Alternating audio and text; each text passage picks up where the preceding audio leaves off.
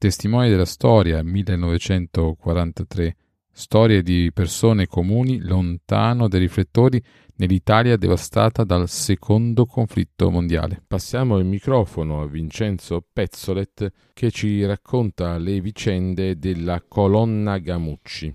Dopo l'armistizio dell'8 settembre 1943, i reparti italiani di stanza nei territori occupati si trovarono in condizioni molto critiche. Senza ordini precisi dal Comando Supremo, i vari comandanti delle grandi unità dovettero regolarsi secondo le circostanze e le forze sul campo, con i tedeschi che ne volevano l'internamento e i partigiani locali che ne richiedevano le armi e o il passaggio nelle loro file.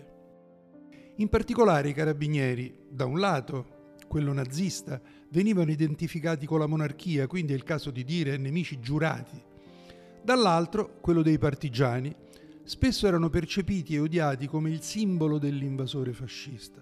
Poi, soprattutto nei Balcani, a volte furono accolti con entusiasmo nelle formazioni partigiane.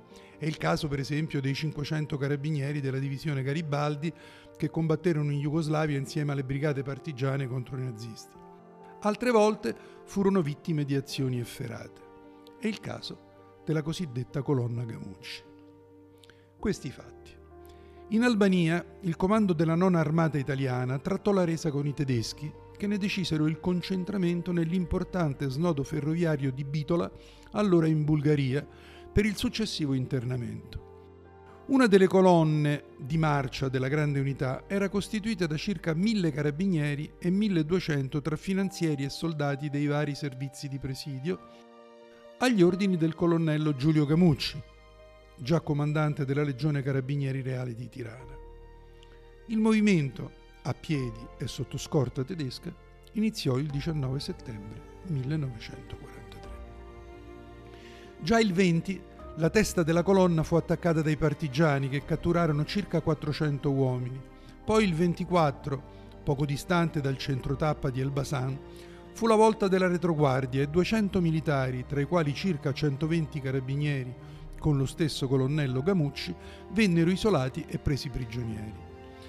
Sorvegliati dagli albanesi al comando del tenente colonnello Cadriogia, i nostri furono avviati in montagna su sentieri impervi e dopo una dura marcia, il 2 ottobre raggiunsero la base partigiana sull'altopiano di Cerminica, punto di concentramento di molti prigionieri italiani.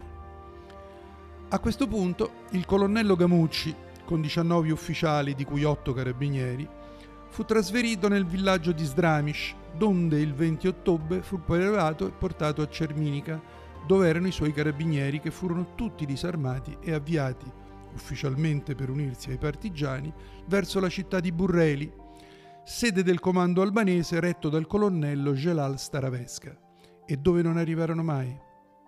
Infatti, nel pomeriggio del 20, dopo 3 ore di marcia, in una radura alle pendici del Monte Panit, vennero legati a coppie, condotti in 5 gruppi per vie diverse all'interno dell'atticuo bosco e fucilati.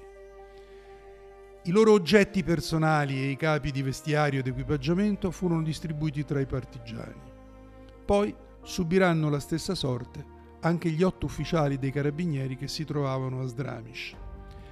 Emerse successivamente che la decisione di eliminare i carabinieri fu presa direttamente dal Movimento di Liberazione Nazionale Albanese, appunto, per odio verso quello che nella loro mente rappresentava l'arma.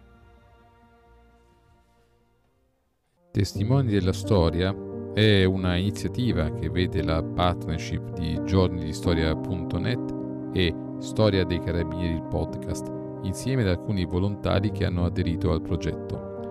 La Società Italiana di Storia Militare, SISM, e l'Associazione Nazionale Reduci dalla Prigionia, dall'Internamento e dalla Guerra di Liberazione, ANRP, hanno concesso il proprio patrocinio. Al prossimo episodio.